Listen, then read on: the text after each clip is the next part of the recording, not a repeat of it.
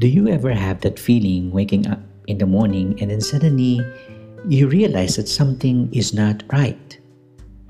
Everything might be in the right place, but still you feel so wrong about yourself, about your life.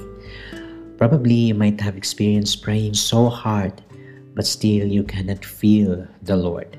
You cannot see Jesus.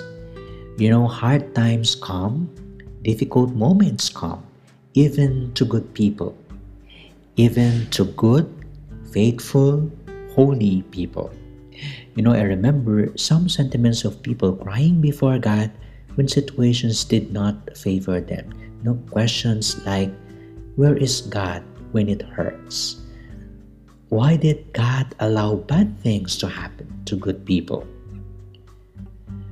Why is God so silent when I need Him the most?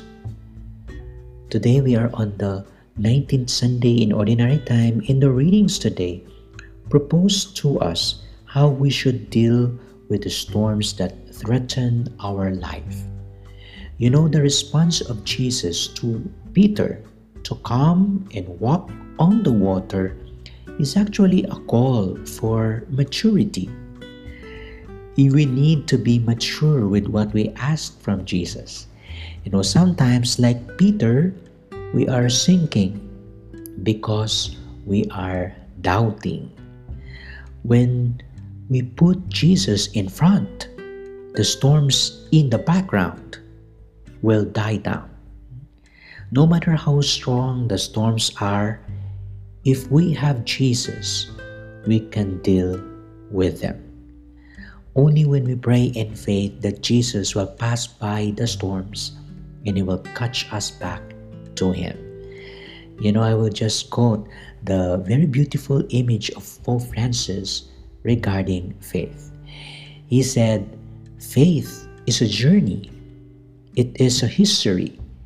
God did not reveal Himself by dictating abstract truths, but by acting in human history the response of faith, in turn, is historical, meaning that it must be renewed and refreshed again and again.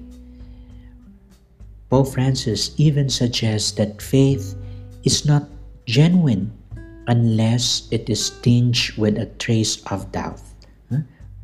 Faith is not genuine unless it is tinged with a trace of doubt.